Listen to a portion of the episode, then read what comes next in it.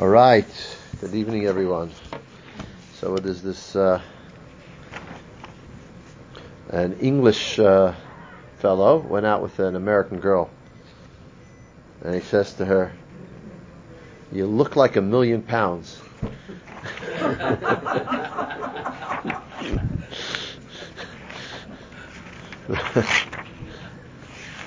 right. So that really is uh, summarizes some of what we're going to try to be talking try to talk about today in uh, our communication course lesson four. Um, continuing from the previous lessons. So,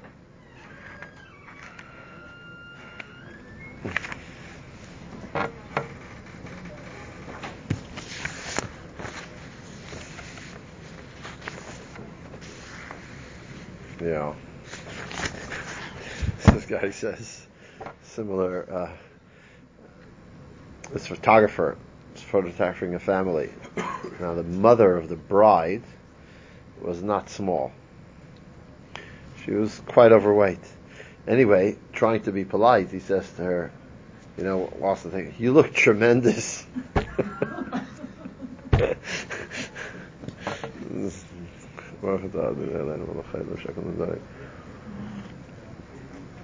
Um, okay. So, let's uh, begin with the video.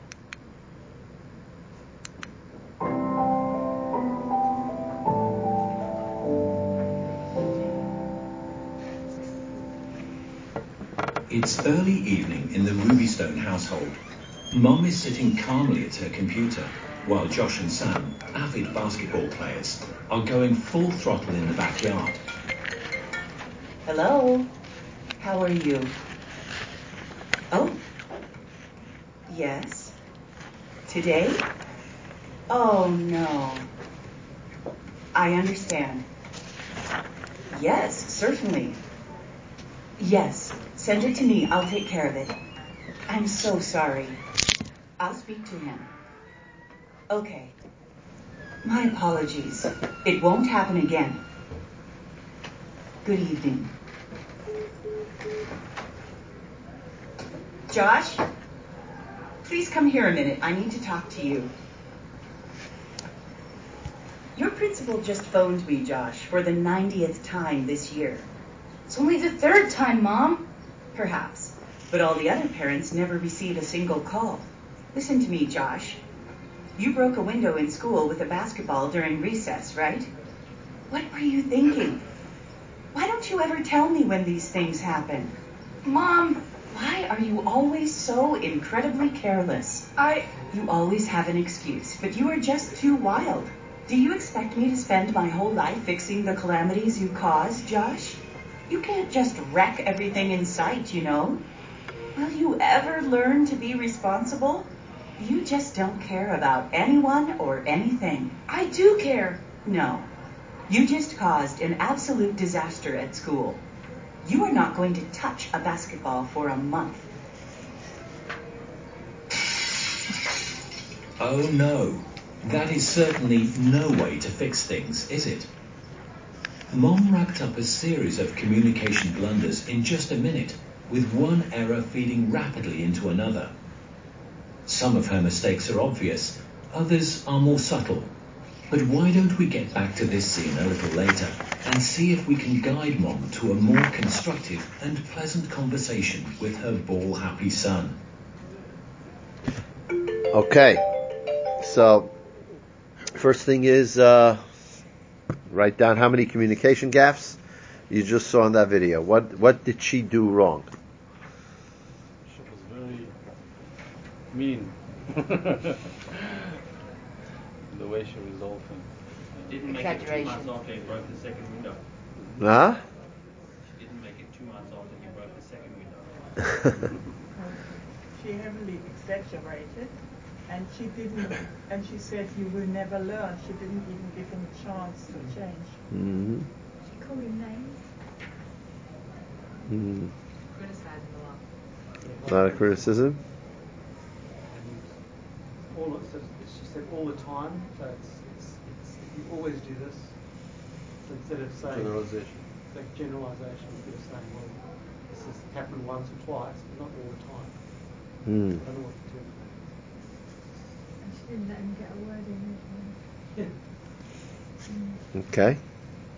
Okay, so we'll obviously be dealing with, with all these kinds of things as we go along. Now, so we'll tell a comical story from the Gemara. We'll start with that. This story, um, this story is of a a woman who isn't that smart, and her husband who gets angry quite easily. So here we go, text number one. So a, Bab- a Babylonian immigrated to the land of Israel and married a local woman. So he's trying to tell you that what? That they came from two different cultures, locales, whatever. He said to her, cook a couple of lentils for me. She took him literally and cooked two lentils for him. He became angry. On the following day, he said to her, cook a griva, a very large measure, far more than what one person could eat for me. She cooked an actual griva. He then said to her, go and bring me two butsinai, which was melons, which is melons in the Babylonian dialect of Aramaic. She went and brought him two lamps, called butsinai in the Israeli dialect of Aramaic. In anger, he said to her, go and break them on the top of the bava, which was a gate in the Babylonian dialect of Aramaic. At that time, the great sage Bava ben Butta was sitting and trying a case. So the woman went and broke the lamps on his head. But the point of this is not not till now, but actually what we're going to read from now. So what happened?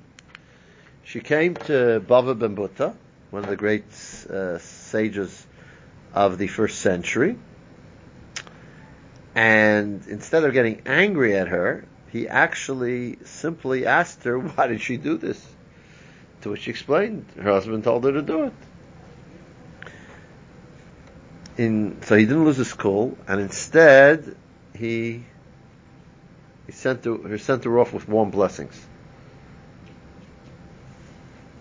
Actually, he said that she should have children like himself.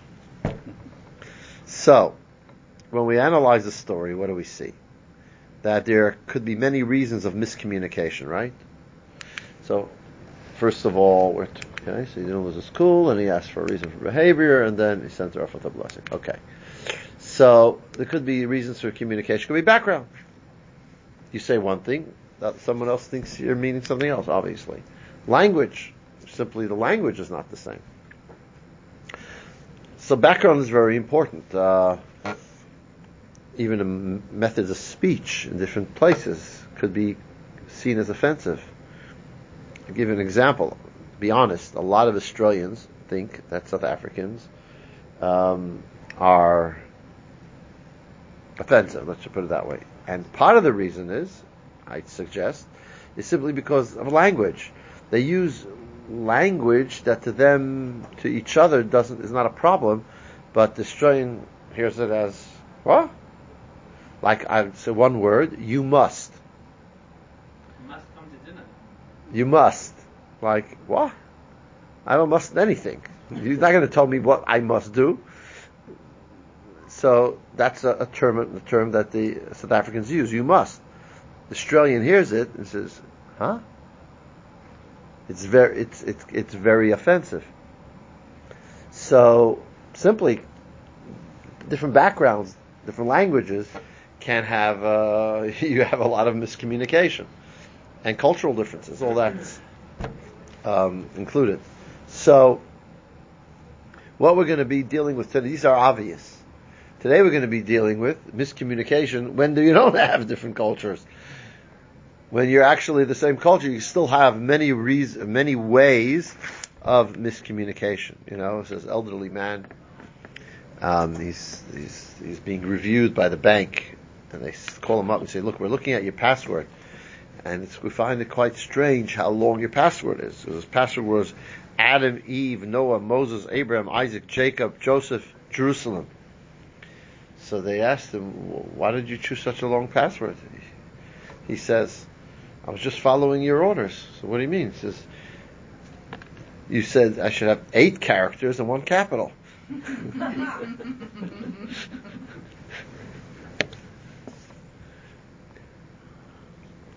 so yeah, that's miscommunication, right? Um, and today we have a new languages also. We talk to young people, LOL and and uh, all kinds of these abbreviations that mean different things. So the first uh, reflection here is try to recall a conversation that left you feeling frustrated because, despite your best efforts, the person with whom you were speaking didn't really listen and failed to understand the message you were trying to convey.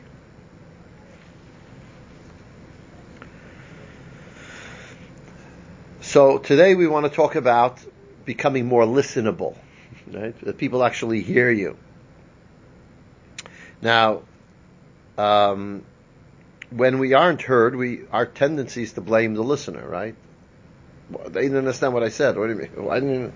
Because of this. You're talking about them, but really, maybe something to do with our own communication skills. Um, now, because it's difficult to self-diagnose, so let's see if we could see this in others. Okay, so we have exercise two here. Think of a person whom you find difficult to listen to, whose opinion you tend to summarily reject, and with whom you would never feel comfortable opening up. What is it about that person's style of communication that triggers the closure of your heart and mind? I really want you to think about this a lot because this is going to be very helpful to today's lesson. And conversely, think of a person whose words you listen closely, whose opinion you tend to respect, and with whom you feel comfortable opening up. What is it about the person's style of communication that opens and warms your heart and mind? So, think about it and then share. Obviously, I don't want a name, but if you could share it in a way that we don't know who you're talking about.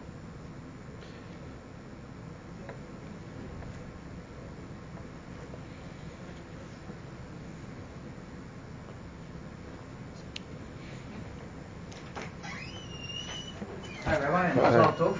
Thank you. Got the good news last night. Thank you. My uh, son had a baby girl. Mazal Yes. Thank you. Which, which, which Parrots. Oh, It's third girl. And the mother's love? Baruch Hashem. They're home already. Yeah. The day went back home Wow. right away. Hmm. The more the easier.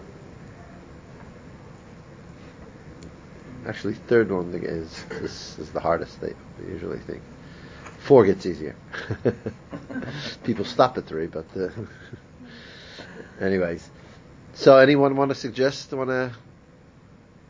I have a close friend, and I missed her a lot during the time we were away. Um, she's a good person, but the way she's asking things, it's for the sake of not gossip, but because she wouldn't tell anybody else. But it's for this. If the feeling that gives to you is that it's like an inquiry, and I find it very difficult to share with her things. And she doesn't mean ill. She doesn't mean bad Mhm. things. But the way she's asking it. Mm-hmm. So she's like um, Interrogation. interrogation. Yeah. That's the word. Okay. So what's what's it kind of bringing across the interrogation? You shut down. Hmm? You shut down. You shut down. You- you So it's kind of. Would you say it's like bossy? Comes across aggressive. Well, like the mother does in the first movie that makes a statement. Okay, she knows it all. She already knows. But no, there's much more to it. Hmm.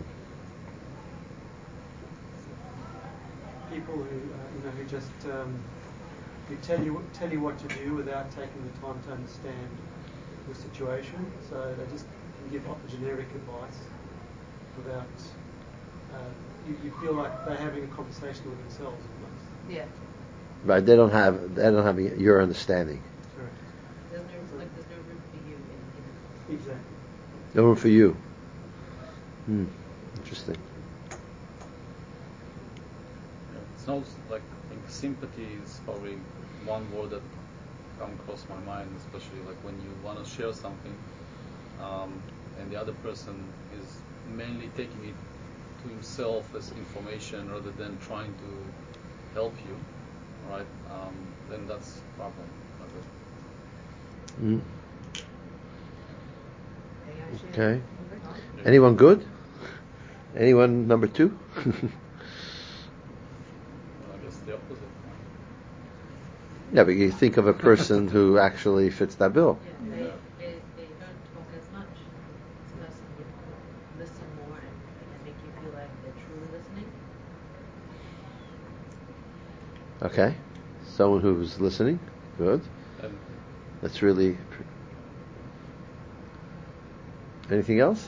Yeah, they are kind and you don't feel threatened. And they also share uh, their own concerns and weaknesses. Ah, okay. Good.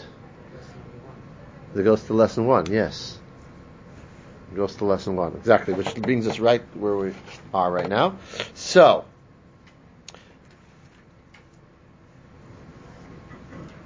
in many ways, that one style of communication could impact another person's desire to listen to you. First are what we learned already, and I heard them in what we've said. For example, um, people don't doubt words that conceal rather than reveal, which is what you just said, Cornelia. Um, number two, people just don't listen. A number of you said that. And three, some people talk at the wrong time. It could be they're saying the right thing, but they're saying it at the wrong time, as we discussed last week, right? Could be things that are just just not the time when you say it, just because you want to say it in the wrong time, it happens. You know, you just want to get it off your chest, but the, that's not the time for that person, for whatever. So you're also not going to get anywhere. So today, in the remaining lessons, we're going to be talking about other issues in our ability to communicate or people to actually hear what we're saying. so, uh, so we talk about uh, today. We're going to talk about tone and word selection. Okay, talk about tone and word selection. So first of all, I would like to do this.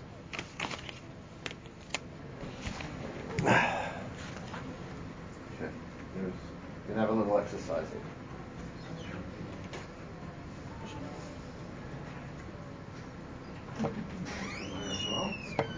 What I'd like you to do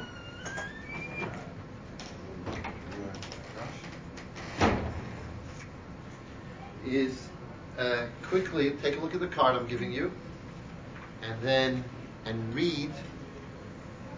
Just tell me, read it quickly. Read it quickly. Okay, someone want to read quick? Yeah, yeah. Just read. Let's see. Quick, you're doing too slow, Maya.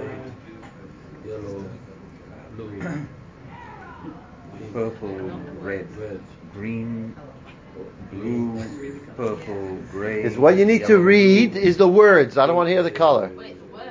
Yeah. Ah, gray. You don't want to hear the color? Mm-hmm. You don't want to read the words or what? That's the opposite of what it says here. Oh, what does it say? It says here to to to, to, to, Oh, ah, sorry. See, I'm sorry. Yeah, say the color. Sorry. Yeah, Yeah. it's hard Yeah. Say the color. Red. Wait. blue, purple, gray, yellow, orange, red, blue, purple, gray. Okay. Anyway, we got the point. What's the point? It's hard. Okay. Why is it hard? Something called the Stroop, the something called the Stroop effect. Stroop was a psych- psychologist in America in the 1930s, and he um, suggested that when you have you, your mind needs to process two independent sets of information, which is the content of the word and the color, in this case, um, then it's it, it's confusing, right? And in most cases, what was easier, the word or the color? The word. The word, correct. In most cases, in this exercise, the word would be more than the color. However, when we speak, there's the word we're using and then the color. And the color, we'll talk about a number of different ways of color.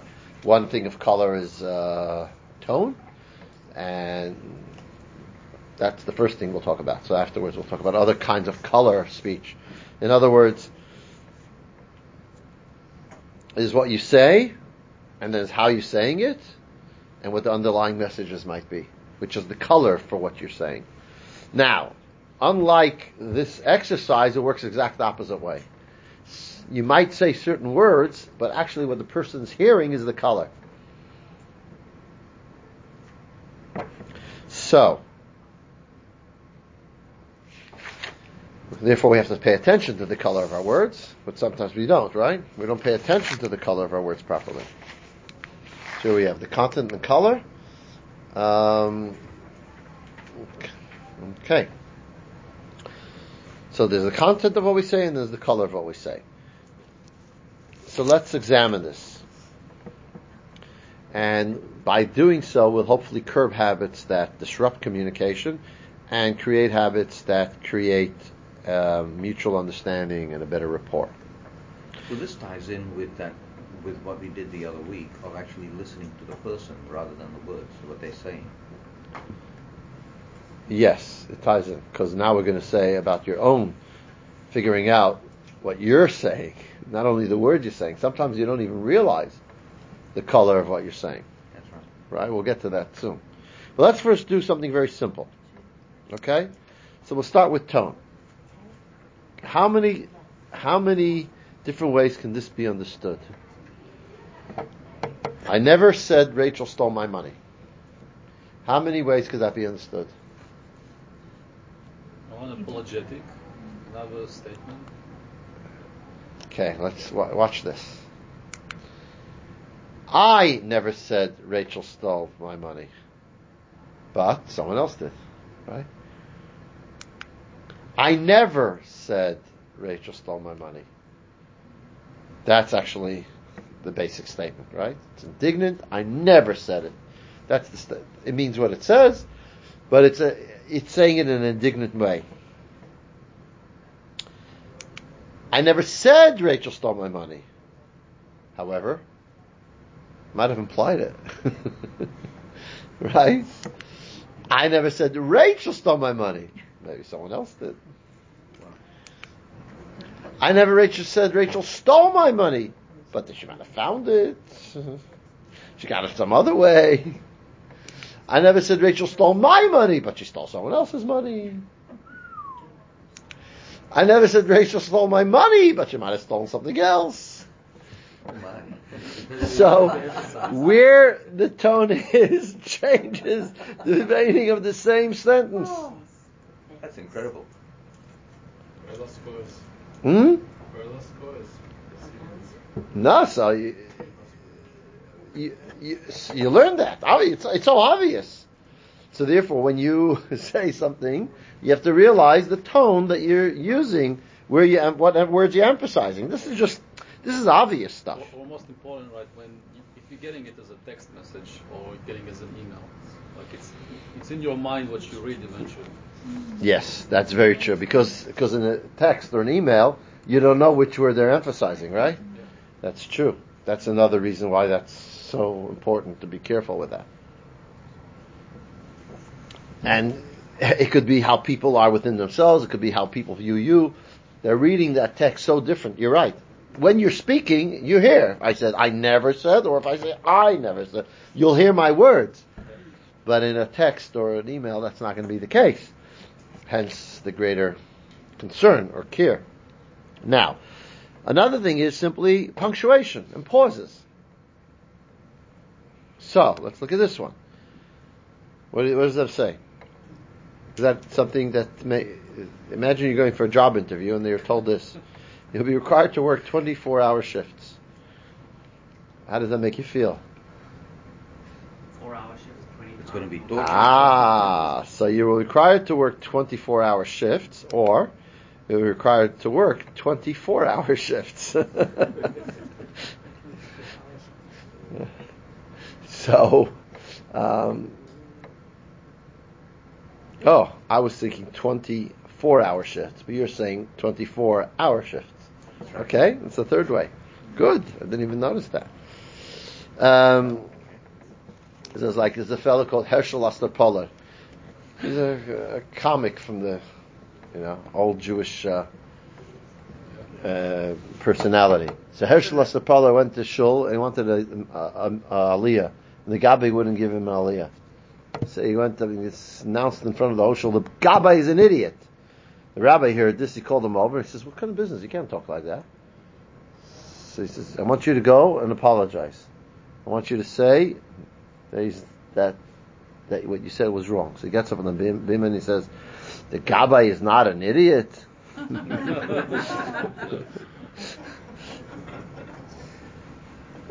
They said it right. And he- okay, so now let's get a step further. So this is quite, I think this is quite simple what we did till now. It's very simple. Now let's get to a, a much deeper perspective. And that is the context and the distinct, the message we're giving from, in more subtle ways. Um, so, for example, if someone says to you, I, remember this guy used to, I remember this guy used to like to do this. Um, just like give you a compliment in a, in a negative way. It's like, huh? Just confused you. Like, for example, you would say, they would, you would, let's say, said, bark at you. You're a great guy. You know, you did a wonderful job. What is it? It, it confuses you. Like, what's it? What's, huh? Or um, someone loses their job and they say to you in a jovial way, "Oh, I'm sorry. I'm so sorry you lost your job," and smiling. Like, wh- what does that convey? Right? It's conflicting messages between the words and the tone. So we basically say that the non-verbal is more important than the verbal in what we're saying. So let's see a source for this in Judaism. So we see text two here. Halacha says as follows: one, one must be careful when writing a Torah scroll, tefillin or mezuzah, to ensure that no letter becomes attached to another. If any letter is not wholly surrounded by blank parchment on all four sides, the scroll is rendered invalid. So the re- simple reason is very obvious. Once you have letters touch, then they could touch a little more, touch a little more, till they become confused, and then you don't know what the word is. So, to be certain that that will never happen, every single letter has to be surrounded with white parchment. Otherwise, the mezuzah, the tomb, Sefer Torah is not kosher. And sometimes you'll see if I pause, let's say when I read the Torah, I'm pausing and I'm looking, it's because I'm looking if the two letters are touching. It's because what happens, the ink sometimes bleeds. The ink is alive, so to speak. It's uh, it's a it's ink on a parchment, and it, it with time sometimes it bleeds further away, and two letters can start to touch, and you have to separate them, otherwise they're not kosher. So on Shabbos you can't separate them, you can't read that Torah. Sometimes you have to put it away, take another Torah because the ink the, the two letters are touching each other. That could just happen, something that would have been okay when you first got the Torah, but in time not. And the same thing with tefillin and mezuzahs. That's why you have to check it regularly, because sometimes there could be nothing wrong, but with time, the letters could start touching, and then it becomes unkosher. Okay, so that's the simple re- meaning of it. But from a deeper perspective, we said in lesson one that the essence of communication is connection, right? Um, so it's a connection between the the speaker and the listener. So the words that we use are conduits for this connection, right? To facilitate this connection. Now, you probably heard the Bible is the best selling book of all time. What you probably don't know is not only the Bible is the best-selling book of all time, the Bible is the best-selling book every year. Every year, the best-selling book of that year is the Bible, by far. Which is remarkable, right? You think of the old time, yeah, because it's it's two and a half, it's three and a half, thirty-three hundred years old. But it's actually every single year, it's the best-selling book. So you're There's counting a all the Bibles going together? Sorry? You're counting all the Bibles together? Yeah, I'm talking about all different kinds of Bibles. Yeah, Um, we're not talking about these Chumashim here. Uh, okay. Now, why is that? Not so much for the words that are in it, but for the fact that it's seen as this is God's communication to mankind. Right? It's God communicating to us. So, when we read it, we feel we're connecting to God. Not because of the words, but because the message that's behind the words. It's like an object or vessel. Yeah, it's a, it's a vessel for our deeper connection. As a matter of fact, the, um, the Gemara says, why was Israel destroyed? Because they didn't make a blessing prior to learning Torah. So the Bach, one of the great commentaries in Halacha, says as follows. What does it mean? They didn't make a blessing before learning Torah. It means they didn't attribute the holiness of Torah. Making a blessing means this is God's Torah. You learn Torah as a as a nice logic, as a deep uh, philosophy, rather than having the feeling that this is the Word of God. You always have to remember who the author is. That's what the blessing prior to the Torah learning is about, remembering who the author of Torah is.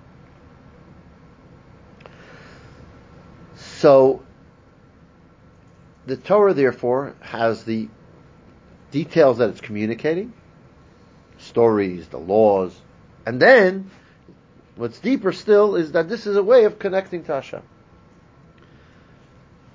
The white of the Torah,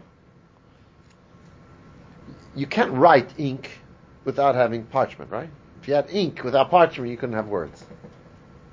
You have to have the ink on parchment to have the words.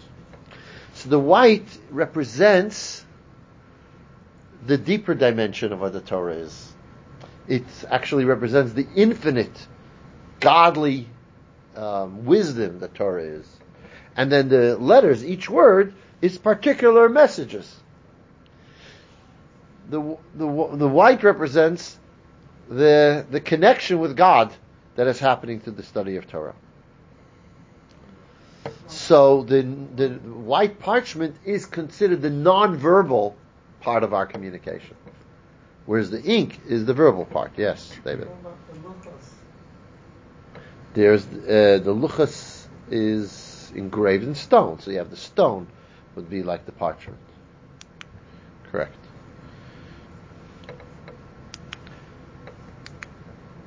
Um,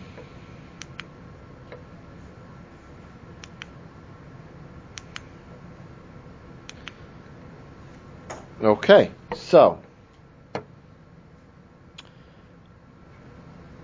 so nonverbal cues convey oh, convey emotion, attitude, interest, priority, and emphasis. So this could tell you that maybe, like you said earlier, um, does the speaker actually care about me? Is he saying words, or is he actually speaking to me? Is it, are his words sincere?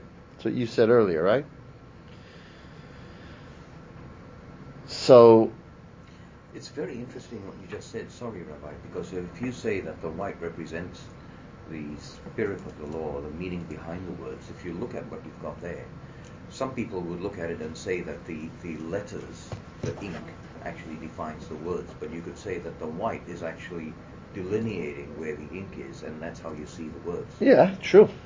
Exactly. Exactly. And you only see the words via the, the, the white, which is means via the what's deeper, the deeper aspect of the communication. But the underlying body language or feeling that you're expressing in your words. Exactly. Very interesting. You expressed it very well. Thank you. Um, I think it would be hard to be uh, someone with a disability trying to communicate like uh, being deaf or to be to be what do you mean? that they, you don't have the full color, the full tone of what you express do you mean?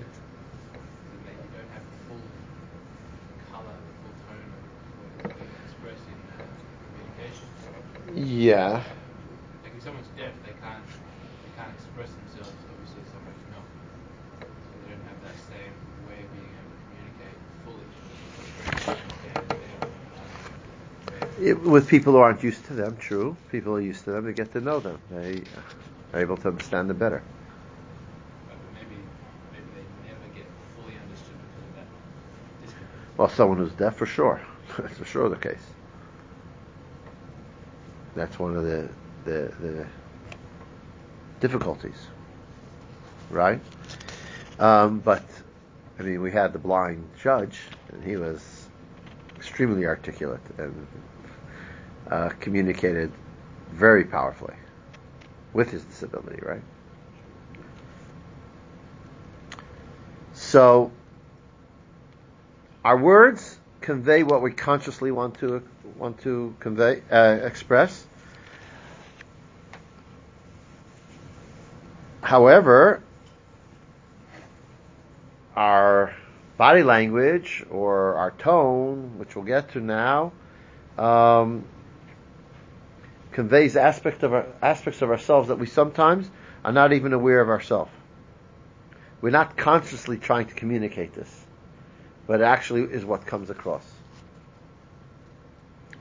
So, Stephen Covey says, the main thing is to keep the main thing the main thing.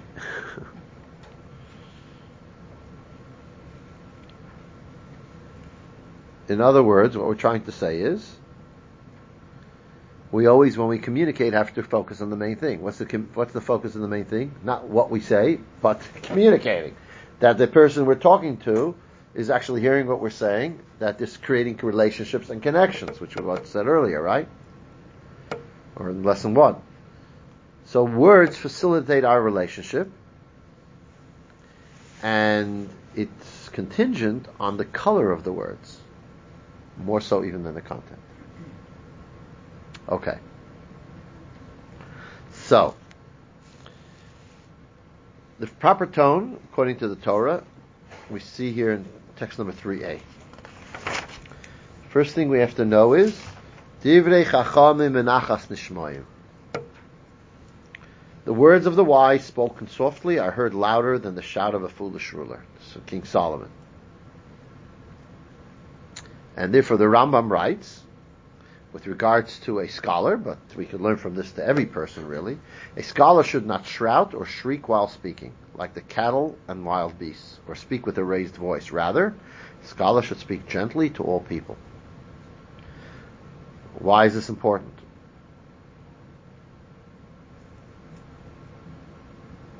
It's interesting. It's not about personal virtue. It's about being heard. How it, the, the words of the wise spoken are heard. You speak softly, if you speak benachas, um, that's when your words are heard. So when you speak with when you shout and you speak forcefully, comes across as arrogant or in a mocking tone, that colors what you're saying, right? And it delivers a meta message, which makes what you're saying unhearable. So there's a quote. The one with a stronger voice usually has the weakest argument. But there's another aspect to that as well. What's that? Because if someone's speaking softly, then you actually have to concentrate more on what they're saying to hear them. Mm-hmm. Okay. Mm. I don't know if, well, that's not the point we're making, but maybe. Okay. I mean, it, it works both ways. One's a plus and the other one's a minus. Okay. Um, but here, by the way, I give you another nice quote. Always keep your words soft and sweet, just in case you have to eat them.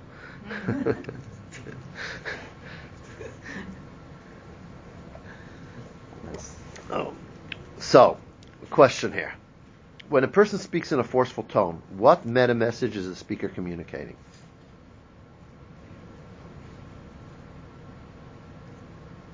Aggression. Aggression, yeah.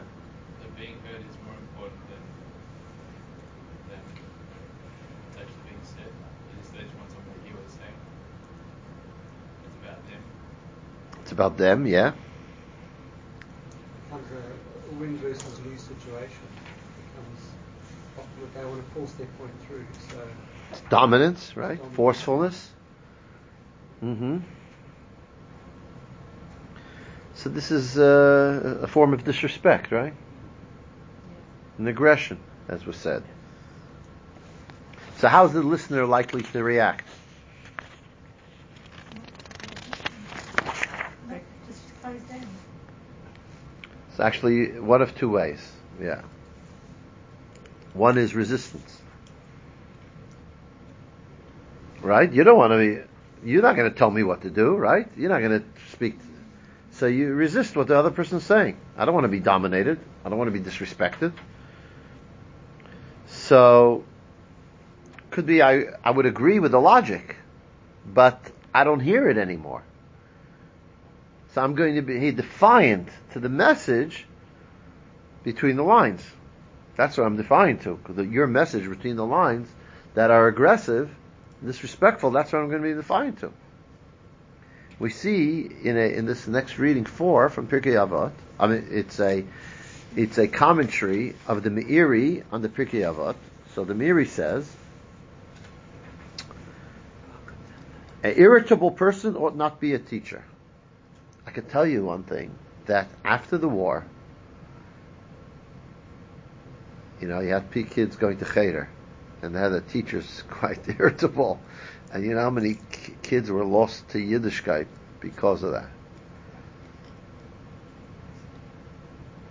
So an irritable person ought not to be a teacher. One who is irritable, short-tempered, and overly exacting regarding the student's behavior should not teach.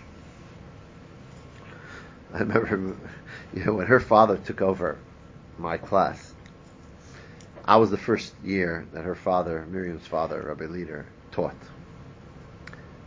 He probably was 18 only. We were 11, 12.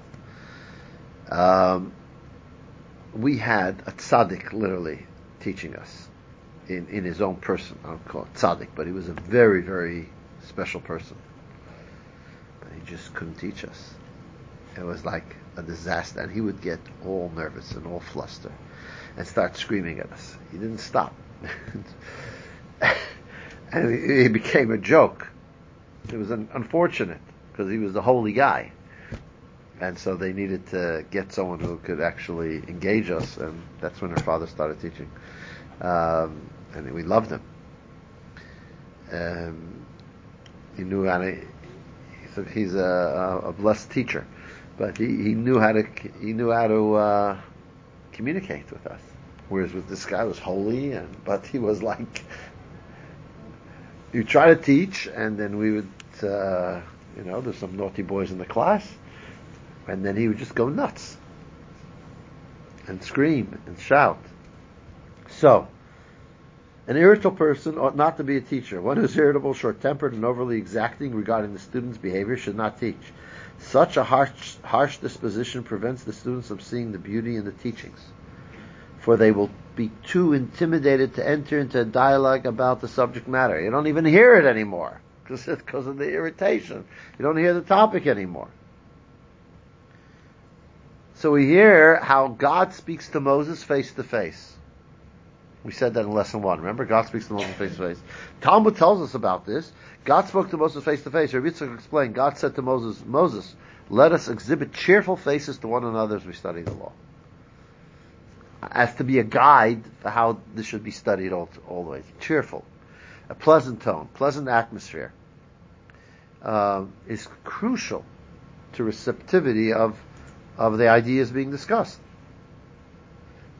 So that's what Hashem says. This is how we're going to teach people how to teach Torah. So that's one result of this forceful, dominate, dominating um, disrespect, uh, aggression form of, of communication. What's going to happen? Resistance. Second thing is submission. You might get the person to submit to your opinion. You just shove it down their throat, and they choose to submit. Good? But that's why I had the problem with with 3B. Yes, it may cause a person to speak in a forceful tone, but he could be, he or she could be a leader. And there's a message that needs to go through. And people in weaknesses do tend to be submissive to a leader, somebody that his tone dictates and sets the way things are. So we, in 3B we said you should not be screaming and Yeah, shrieking. I know, and I, has, I had a problem, and now we're coming back to that problem here. So, Well, you think he should be screaming? um, no, Um, I think she, what you're saying is authority as well is coming loud, right? It's not really coming soft. Or just the very fact of the authority? yes, Just the fact of authority. Okay, so in a sense you're saying that the authoritative person has to be doubly careful with that. And we'll see later in the lesson how that maybe is, expresses itself. Good, maybe good point. Because you have the natural, um, the very fact of your position gives it a, a- an authority that could be a difficulty. Okay, we'll get to that soon. But first, let's talk about the fact. What's the negativity of submission? Number one, it's temporary. They might submit now, but not in the future. Um, so you not, you have won them over te- temporary; it'll fall apart, and it also creates an unbalanced relationship, which won't last. And this is what the previous Rebbe discusses. So it's unsustainable, co- creates unbalanced relationship, as we see here in text number six from the previous Rebbe. He says like this. The reason I'm reading is I want to get through the whole lesson without going over time. So an educator or counselor must understand. This is, a, by the way, an amazing piece of work. Uh, Principles of Education and Guidance, which is good for parents and teachers. But this detail is actually good for everybody. So he says like this: An educator or counselor must understand not, on, not only is it important to appropriately phrase one's words, but that the manner in which the words are expressed, with politeness and patience, or with agitation and derision, profoundly impacts the effectiveness of the educational message. Many educators and counselors err in this area. They imagine that their emotional outbursts that are accompanied by much commotion and shouting help them achieve their educational goals. Some assault their students with harsh and angry words and berate them, berate and insult them. In truth, however, even if the pu- pupil is temporarily upset by the fiery words of the educator or counselor, this type of education yields no lasting benefit whatsoever. This is true even if the pupil's heart contracts from pain and he or she cries bitter tears. Any temporary positive effect will vanish like a fleeting dream. So, very obvious, right? We have to ben- we're talking about gentle speech, dibur benachas. So it creates an environment of connection. Um, and others mirror us. So if they mirror us, then we, we can have a dialogue. So you create a culture in a home or institution where you speak softly. If you if you're aggressive, then you create a culture of aggressiveness. So you scream at the kids, the kids, kids, will, if they don't scream at you, they'll scream at each other. Because that culture you're, you're, you're imbuing in the home. And this po- positive culture will have a far-reaching effects. Okay. Now. And we must be especially careful when we're right. um, so, we have to maintain dignity, manners, and politeness in all cases, especially when we're right. Because this doesn't give us license to speak in any manner when we're right. As we see here in the next text, number seven. We've already quoted the statement of Yehuda ben Taman, be bold as a leopard, which teaches us not to be embarrassed in the face of people who mock us from serving God. That's one big thing the Shulchan Aruch has as a foundation. And if you're going to mock, you shouldn't be embarrassed in those who mock you. Nevertheless, we should not reply to our detractors with scorn, so that we don't become habituated to responding with brazenness in other areas of life. Saying, even if in this case, it's, it's, it's merited to speak in, in this way, but be careful because then you're going to be, start being someone who speaks like that in other cases when it doesn't merit. Right? So if we respond aggressively is our, is our new normal, then it'll carry over into other conversations, other areas of life with devastating results.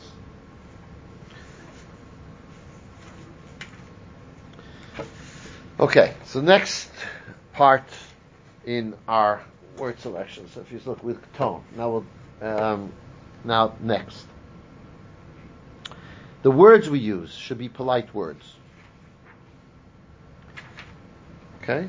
Uh, literally, our words should be polite. Um, we should not have words that imply aggressiveness. Because again, aggressive words will will will elicit resistance and unhealthy submissiveness. Now, our word choices can exhibit a class of aggressiveness. Where do we see this? The story of Yaakov and Esau, right? What's the story of Yaakov and Esau? So, God, uh, Yitzchak says, I'm going to bless my son Esau.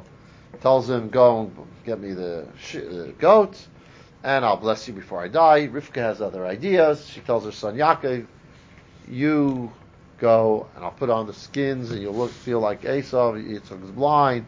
You bring him the food and we'll bless you. So Yitzchak, so Yaakov comes in and he says, Jacob came to his father and said, Father, Here I am. Isaac said, Who are you, my son? Jacob said to his father, I am Esau, your firstborn. I've done as you have bid me. Please rise and sit down and eat of my game so that your soul will bless me. Then what happens is, Yaakov's walking out, Esau's walking in.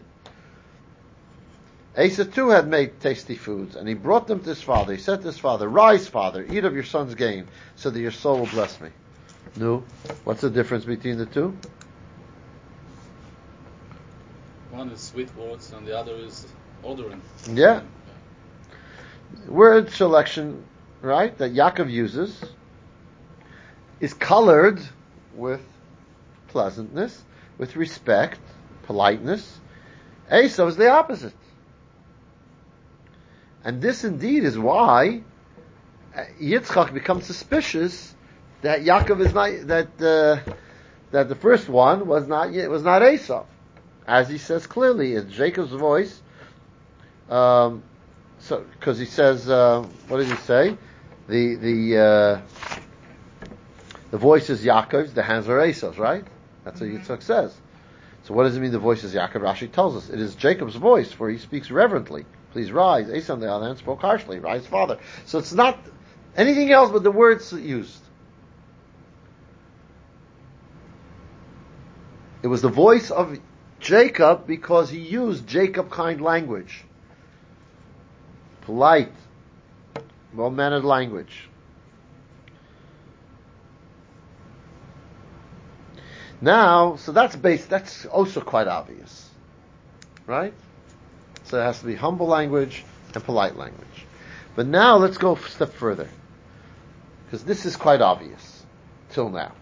Here we get to something that's not as obvious. And that is, there's another subtle form of aggressiveness that we're not aware of. Where we impose our opinion on others in the conversation.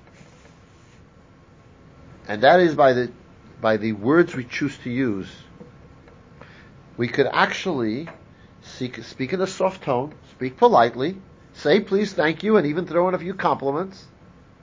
But never the words we use, nevertheless we use aggressive words that are unhearable. Like we see here in text number nine.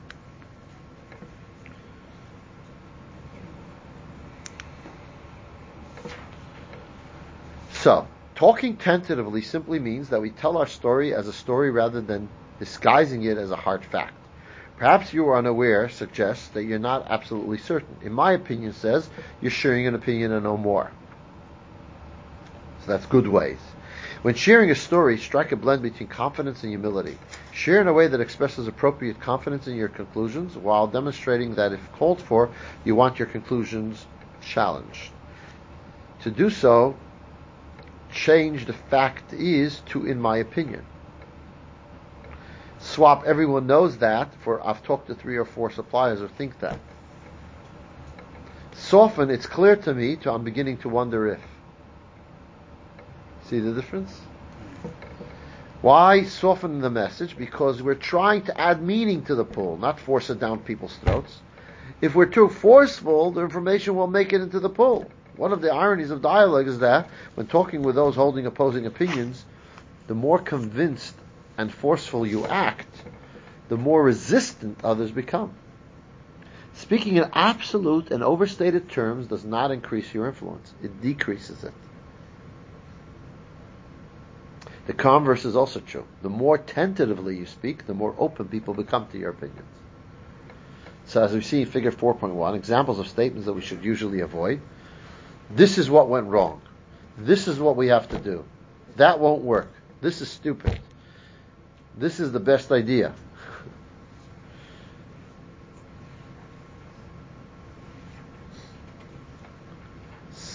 use terms that are more like my opinion is, I think so, etc.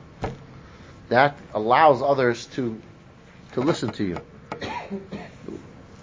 So when you use forceful language, even in a soft tone, the color is still you're being aggressive still. It's an aggressiveness, right? Now, Text number 10 is the Ben Ish Chai explaining the Talmudic passage about Moshe speak, God speaking to Moshe face to face. And let, when Moshe, where Hashem says, let us exhibit cheerful faces to one another as we study the law. So it appears to me that with these words, God gave Moses permission to express any thoughts and novel ideas that occurred to him while he learned Torah from the mouth of God. Do not say God said to Moses, how can I express my opinion before the Almighty? the God of truth, the author of the Torah. Right? Do not say God said to God says to Moshe, don't think how could I express my opinion before God. God wanted Moses to feel free to express his opinions. For he wanted Moses to arrive at the truth of his own accord, as opposed to submitting to God's superior wisdom. He, God wants us to come up to understand what he's saying. Not just to say, okay, God, you want it? Fine, I'll do whatever you want. No. He wants you engaged. He wants you involved. He wants you to agree. He wants you to say Na'aseh, but he also wants you to say Nishma. Not only I will do, but I'll also listen, I'll also understand, I'll try to figure it out. So, in order to do so, God says this is how we have to talk. We have to speak in a way that we have cheerful faces to one another as we study the law, so that Moshe will be able to have room to figure it out himself. And therefore, and it maybe goes to what you said earlier, Beatrice, the Torah scholars follow God's lead. And when they give their opinion, they do so in a humble fashion, as we see in text 11. We find that halachic authorities will state an opinion while using the word efsher. Perhaps this is so. And then subsequent halachic authorities will cite the opinion as the unequivocal view of the earlier sage and base their rulings on this opinion. This is because efsher doesn't necessarily imply doubt, rather it is an unpretentious way to express oneself. Maybe. Right? It seems to me. Or lani is daiti would be, which means literally to the impoverished way of my mind, literally. My humble opinion. My, humble opinion, exactly. Say a lot logical authorities. Who are we talking about? Talking about like sages or we're talking about like rabbis of uh, We're talking about the the Rishonim, Acharonim for sure. They speak like that. Uh, many the Rebbe would always comment that when the previous when the fifth Chabad Rebbe says V'yesh Leimar, we could say what he says we could say his son writes as a given. Now that he's saying it in a way we could say it this way, not in absolute terms, but his son takes that as a given.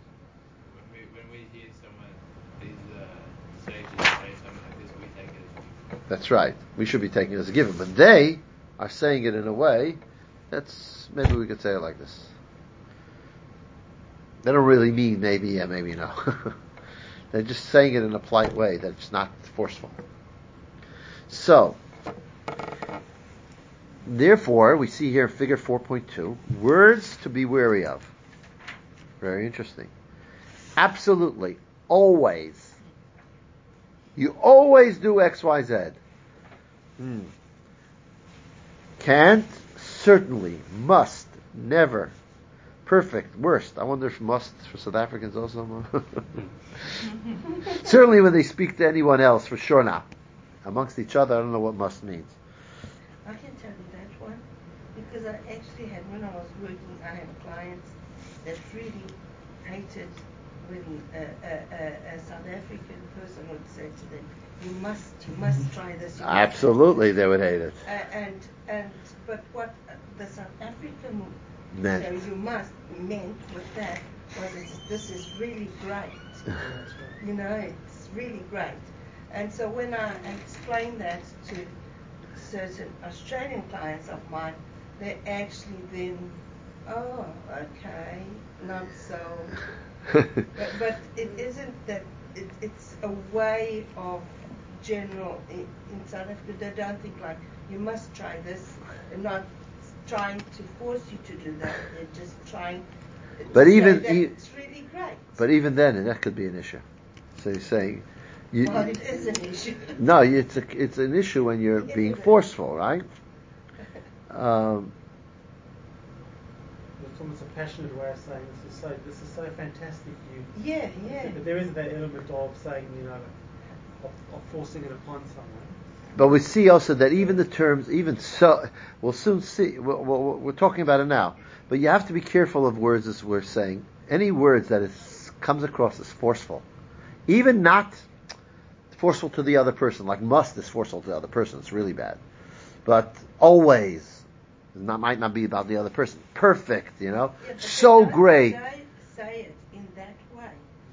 It's a kind of a different culture, custom. Yeah. Kind of Okay, we said that right in the beginning of the lesson.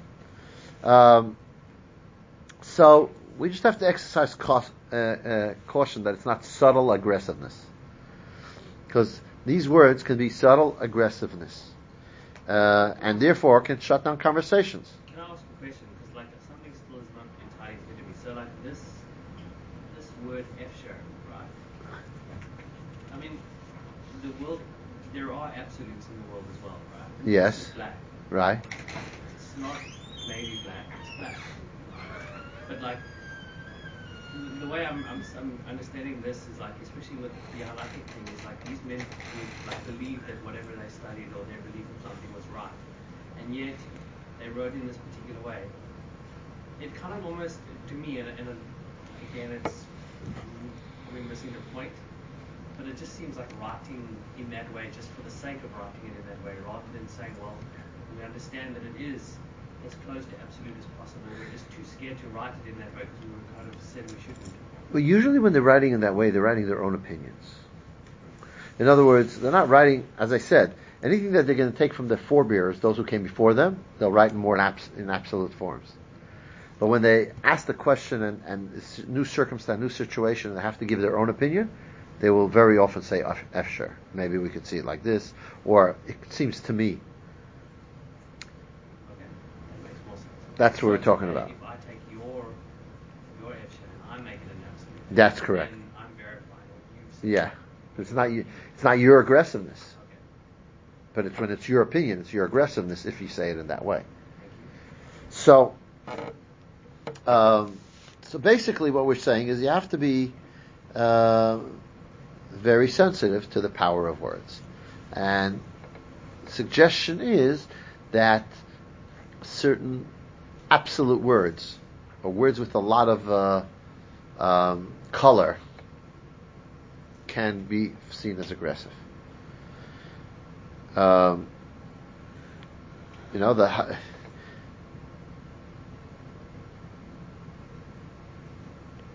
or does it say here the, the, the hypothesis of the quote the hypothesis of the wise are dearer than the convictions of the fool So the Rebbe would, you could see, he he edited works, okay, and you could see in, in his editing that he had this underlying uh, perspective in how he wrote things. So look, um, you see these two figures, 4.3 and figure 4.3 has two edits. So instead of saying, when you ask so, something of a father, it is, uh, you must first cause him satisfaction. Okay, someone wrote an article, just generally, a concept, not you. Eh? When you ask something of a father, you must first uh, cause him satisfaction. So the Rebbe changes. When you ask something of a father, it is proper first to cause him satisfaction. You see the subtlety there, the distance, difference. Um, he changes it from a direct order to indirect statement of an ideal to strive towards. Or on the second example here, it says in response to numerous requires about the special instructions announced by the Rebbe in his public address, the Rebbe changes to response to numerous requires about the special suggestions instead of instructions contained in the Rebbe's public address. So again, he softens it. So what does it demonstrate? Humility. You're putting the message on, right? It's humility. Um, it's not also, it's about the Torah message, it's not about the authority of the Rebbe himself. And what he's trying to do is convey the Torah message, right? So based on this, go back to exercise two. And when you thought of a person who was difficult to listen to, did anything that we learned till now, was that the reason that it's difficult to listen to him? Huh? You see the messages we spoke about. I think some of you said it earlier. You know, they, they, they, he said aggressive, but the aggressiveness can take different forms, and we don't realize why. It just sounds aggressive to us. Because these are all judgmental expressions, aren't they? Absolutely, always It's, is a Mm. judgment. Yeah. It even if it's said in a subtle tone, right? Yes, it doesn't allow for the freedom of the other person. Correct. Exactly. Exactly. Huh? I was saying that I think that's what um, Miriam. Miriam said that, that, that, that, if the person doesn't allow uh, any room for the other person to be part of that conversation, Uh-huh. it becomes uh, Yes. And this is where actually we get to now. Um, op- overuse of superlatives. Okay. Um,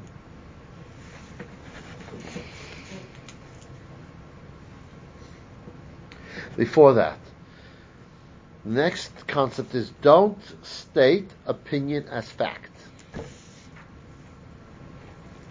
Okay? Don't state opinion as fact. That's that's very dangerous. I mean, we see now, by the way, in the news, you have a lot.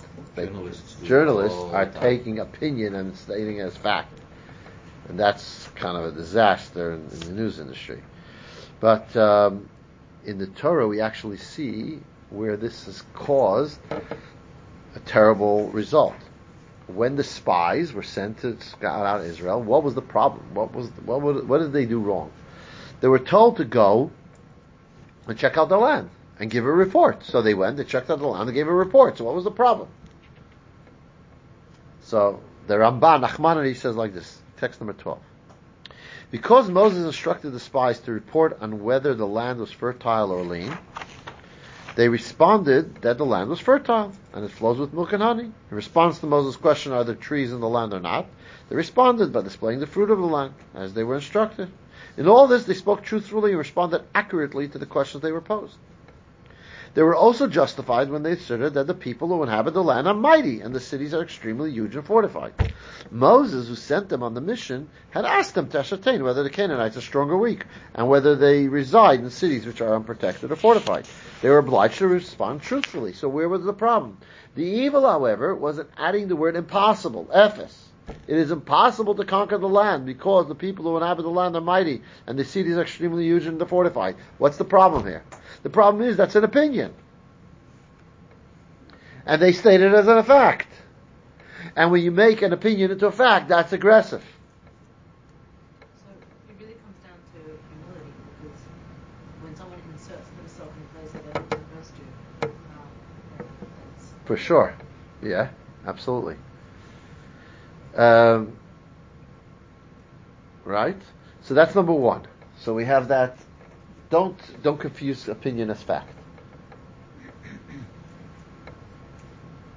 That's a, another problem in, in, in communication.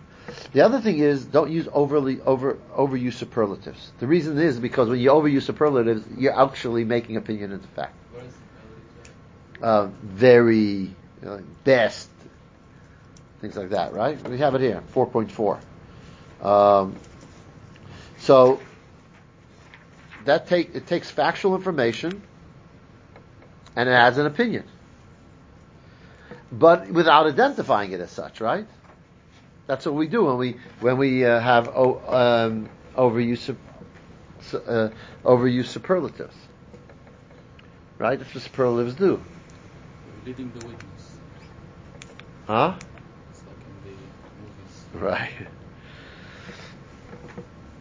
So here you have the words of 4.4 that you should be careful with. Right? He's the smartest, the greatest, the you know, filthy is the biggest, we're the best.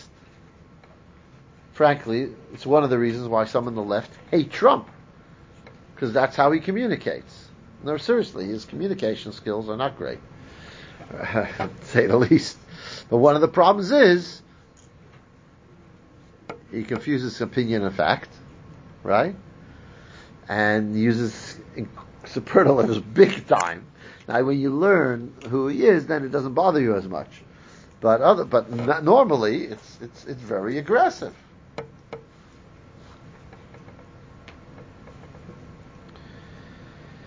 So these improvements by not using these kinds of words actually will go a long way in having other people being open and having an ability to hear us.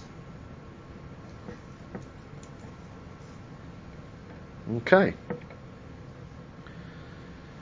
One more. So one more issue that we have is a question. When we question when all you need is a statement. Questions, okay?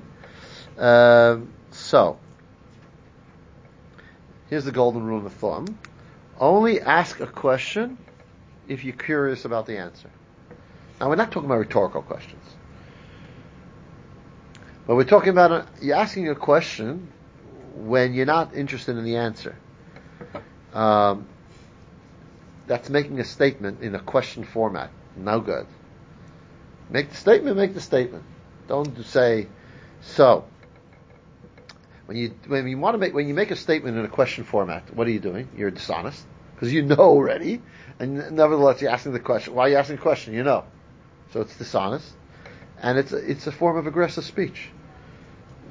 Or you don't really care about the answer, right? That's the worst. Yeah. And also we have to be careful that it's not doesn't sound like an accusatory attack. Right? So look here in text number 13. Even though we want to know why, asking for it directly is not usually a reliable strategy to get a useful answer. The reason for this challenge is that we are so habituated to associate a why question with being reproached or shamed.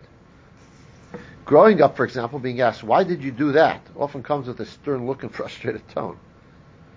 Whether or not the person who asked intended to frighten us, that is often the effect. Since in addition we rarely tell people why we ask why questions, the tendency to hear them as blame and accusation is reinforced. Power differences only exacerbate this, this phenomenon, which you said earlier.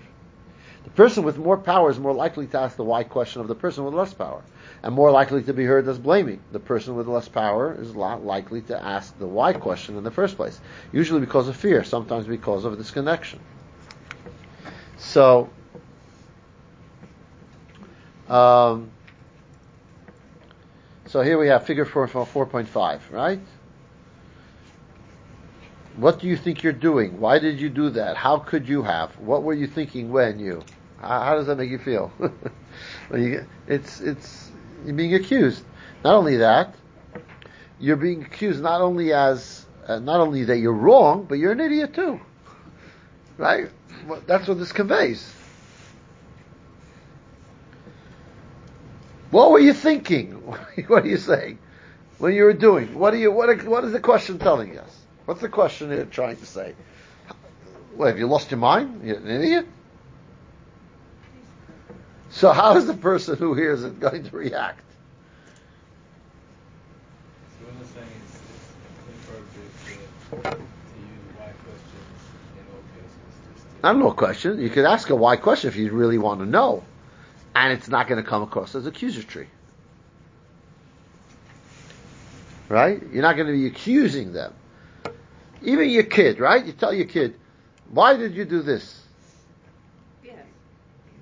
You want, and, and you have a good reason to ask the question. But what does he hear? I'm bad. Not, not only I did wrong, I'm bad, I'm an idiot. So uh, he's not he's not in a good. He's you're already in back foot. So now we have this exercise. Parent, we're talking about teenagers, right? Parent to teenager. Your dirty clothes are all over the floor again. Why do you always do that? You don't have the slightest regard for cleanliness. Okay? How many communication flaws does this statement contain? Communication flaws. and the rest is fine. Oh. How many communication flaws does this contain? Anyone? At least five. Okay. okay. What are they? Actually, three superlatives. Okay, superlatives, yeah. All over the floor, always do that. Yeah, exact- yeah. Slightest regard. Yeah, very good. Uh, what else? It's very critical and engenders resistance. hmm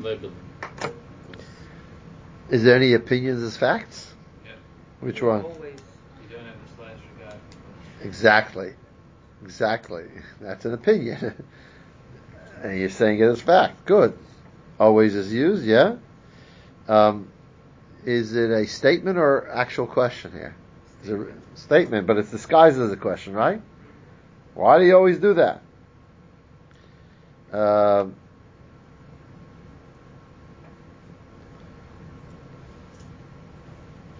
right? So, now reword the statement so that it's non-aggressive and productive. Anyone want to suggest? Um, you can say, uh, I'm sure you, you don't intend to upset me. Okay. uh, but it gets it, it gets me upset um, to see your clothes on the floor. Mm-hmm. Um,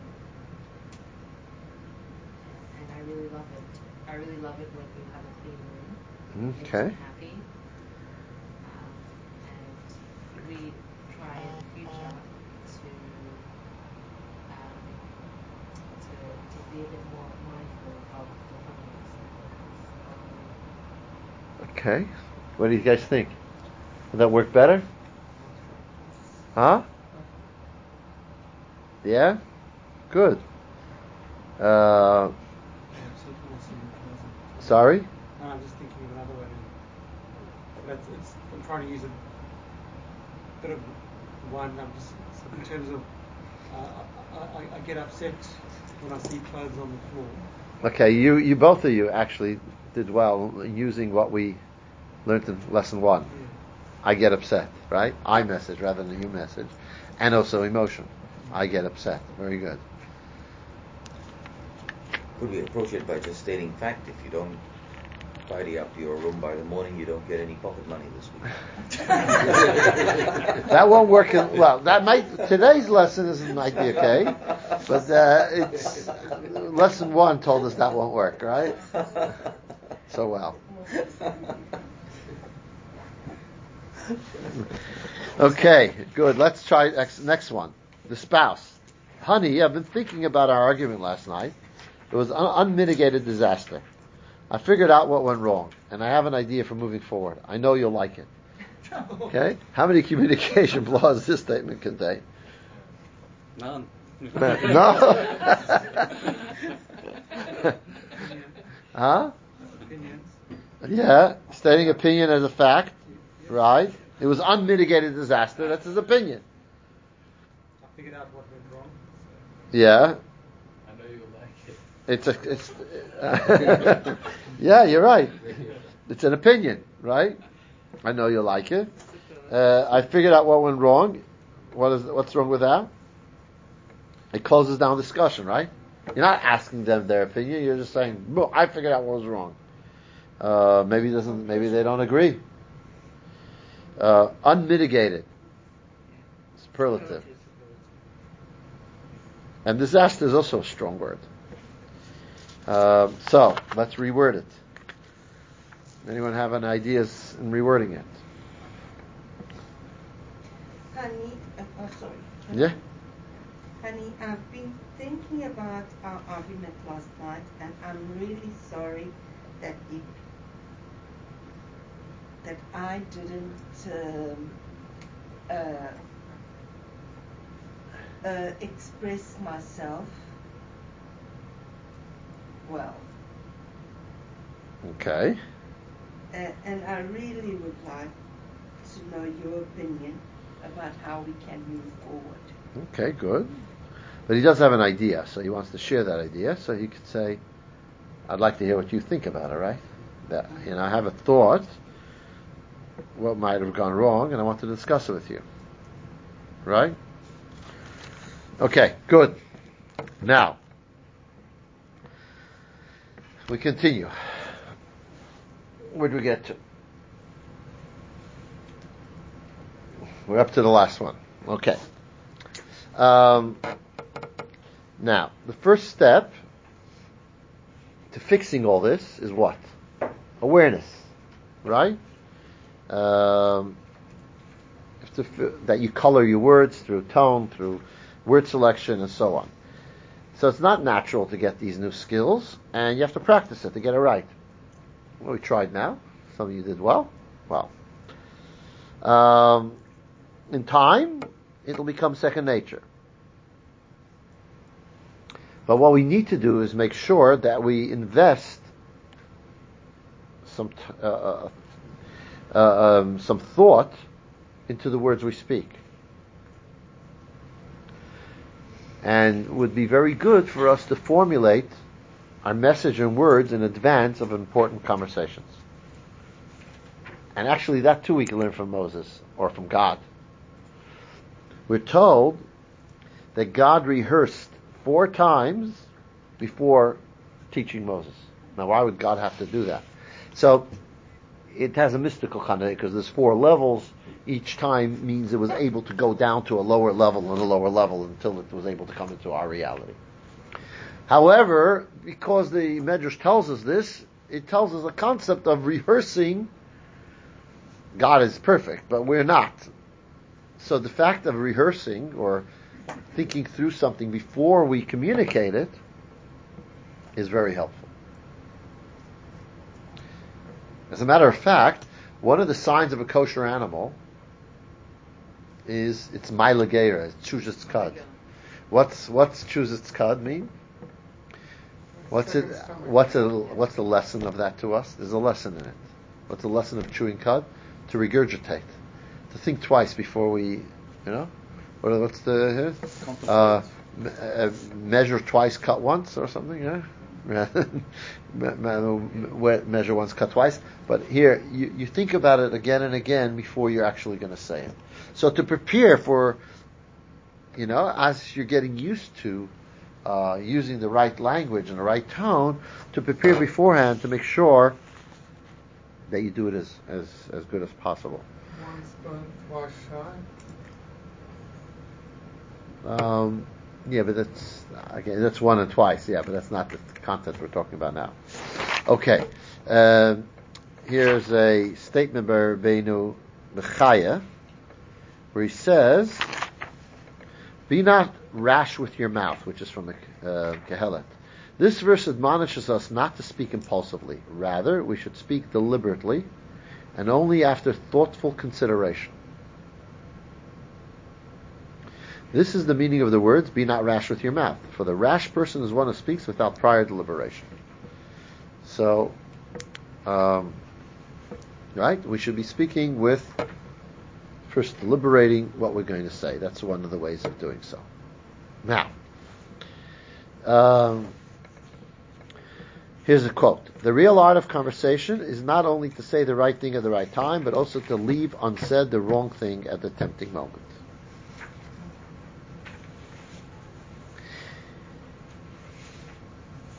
Um, before engaging in important conversation, it's important that we are calm and relaxed in the correct mood. Last week we spoke about the other person's mood, right? When I was speaking to them. That in certain moods, we shouldn't be talking to them if they're angry, if they're whatever, if they're. Uh, State of mind. uh, the state of mind, we have to take that into account. Same thing with ourselves. When we're in an emotional state, when we're angry, we can't control how our words are going to be colored by our anger. Um, and then we, then all kinds of negative things come out of, come out of our mouth, and colors our message. And therefore, speaking out of anger, disaster. I shouldn't say disaster, right? Should I? but it, it doesn't work. Um, so here we have a fascinating thing. The Rambam believed in the golden rule, golden mean, right? Golden mean is that everything you have to do, you know, intermediate. You can have, uh, like for example, he uses the you should be neither excessively stingy nor overly generous, Ne- not extreme pleasure seeker nor a radical ascetic, uh, overly elated or extremely depressed, disciplinarian or soft-hearted, cowardly or rash. So everything he says, you should be in the middle path. However, when it comes to anger, he says, stay away from it completely. We see in text number 15. Anger is an exceptionally bad quality. It is proper to distance, distance oneself from anger to the furthest extreme and train oneself not to become angry, even in response to an incident that rightfully calls for anger. Because when we're angry, we cannot judge a situation properly. And basically, what's going to happen is you're going to make multiple mistakes. Would it, would it be appropriate though to pretend to be angry? Yes, yes, yes. With children for sure. child, Yes, yeah. pretend to be angry. Yes, mm. that could very well be appropriate. The Rambam says that. Never punish out of anger. Never punish out of anger. You can pretend to be angry, but never punish out of anger. You wait till you're calm before you say or do anything. Does it have to be angry or can it be stern when you deal with children? Stern is a different thing. Stern is like stern is okay. Sometimes. You got to be careful. We said already earlier, however, that if you speak in a stern way, they're also not going to be communicated well. So you have to be very, very careful. But it's not as bad as anger. Anger is the worst. But As we a ma- should distance oneself from anger. If you come across someone who's, who's angry, you should just distance yourself completely. Probably, but it- yeah, In that situation. That's what we said last week, right? We said that mostly last week. Uh, you know, the Mishnah. But now we're talking about you. When you're angry, communicating when you're angry is going to color everything you say. Even and you're going to make mistakes. And Moshe Rabbeinu, we're told, Moshe Rabbeinu, when he got three times in the Torah, we find he made a mistake. All three times was when he got angry. As we see text 16. Moses became angry on three occasions. Each instance led him to err. This week's Parsha. What did he do this week's Parsha? He hit the rock. Why did he hit the rock? Because he got angry at the Jews that they didn't believe. So the fact that he got angry caused them to do the wrong thing. So How do you not get angry at people like that? I didn't say you're not. ang- So obviously you can get angry, but you can't. You shouldn't act out of anger. That's what we're saying.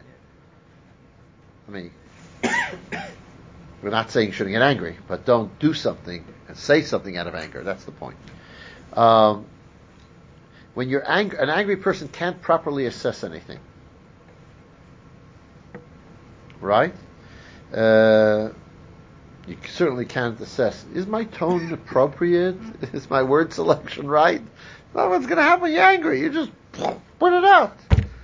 And whatever comes, comes, right? Um, so important conversation when you're angry, for sure not, right? Or even any emotional terminal. But anger's not an emotion, is it? Yes. Ah. Yeah. Yeah, sure. Sure. On the flip side, you want to show a pleasant face to each other, right? During a conversation like we had with Mos- Moshe and God. Uh, so you need to you need to set the mood. So what do you do? You don't jump into conversations. You have small talk, right? You have a minute of small talk, important conversation, a minute of small talk, bring bring it to a relaxed mood, um, so so that you could communicate in a much better way. So, we, what we're saying is, formulate in your mind the words you will. Figure four point six: How to prepare for an important conversation. Formulate in your mind the words you will and will not use. Be sure that you're not tense or emotionally charged. Establish a friendly environment by opening the conversation with pleasant talk. Okay. Now we're going to see how the first video should have worked.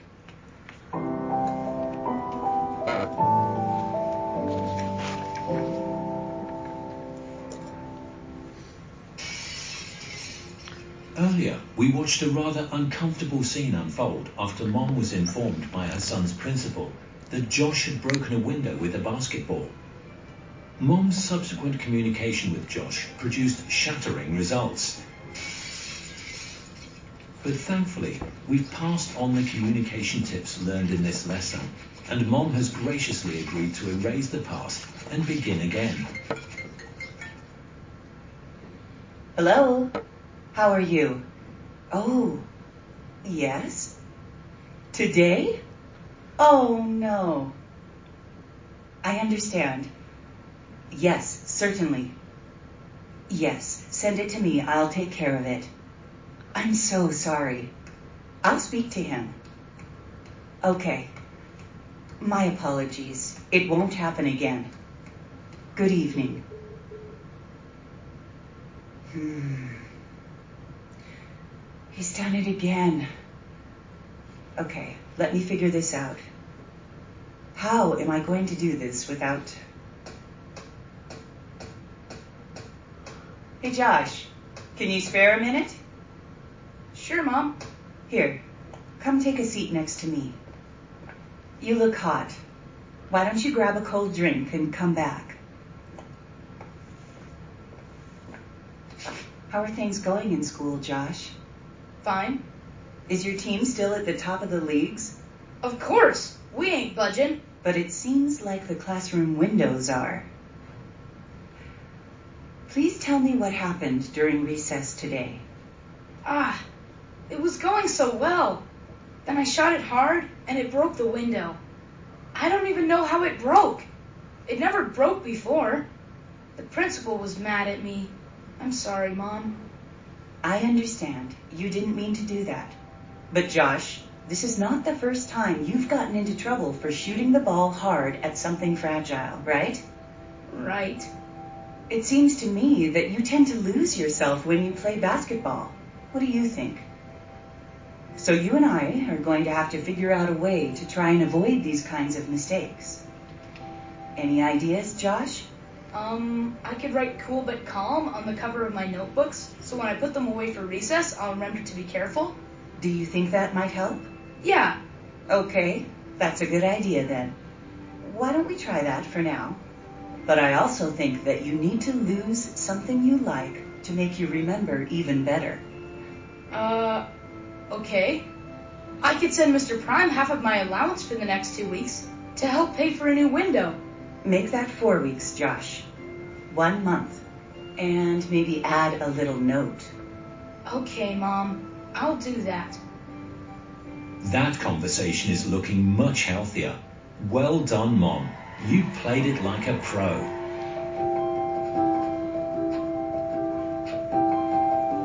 She's on Xanax.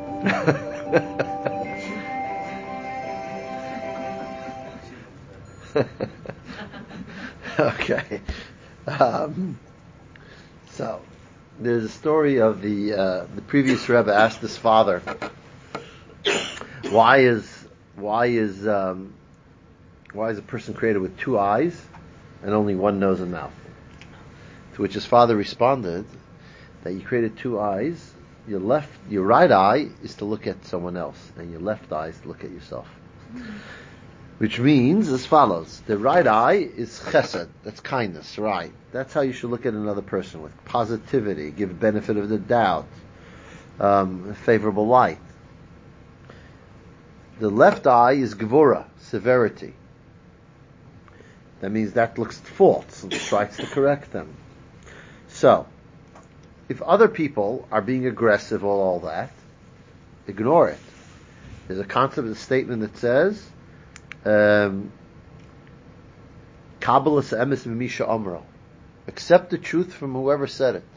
Regardless if they have other issues and how they said and what they said and their aggressive tone, etc. Hear the message. If it's correct, take it on board.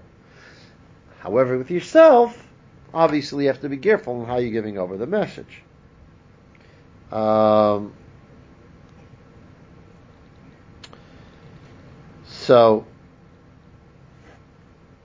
and if we model, you know, how to do this right and how to listen, uh, listen well, then the chances are that the people we're going to speak to are also going to learn from us how to listen and how to communicate. So how do you get other people to communicate better? You can't say, okay, let me sit you down. This is the lesson I learned in JLI's course, communication. Let me tell you what to do. Um, you're going to go home. Some of your spouse is not here. You're going to tell them this is what you should do. to, that's going to be lesson one of what doesn't work. Tell your kids, right? Um, model it, and then slowly you'll see how they start gaining, and then think about, okay, how can I get this message across in a subtle way, in a way that's not aggressive, it's not going to be overly bearing, that's not the words are not going to be colored, and you'll see how slowly it'll it'll uh, it, uh, help your communications. Okay.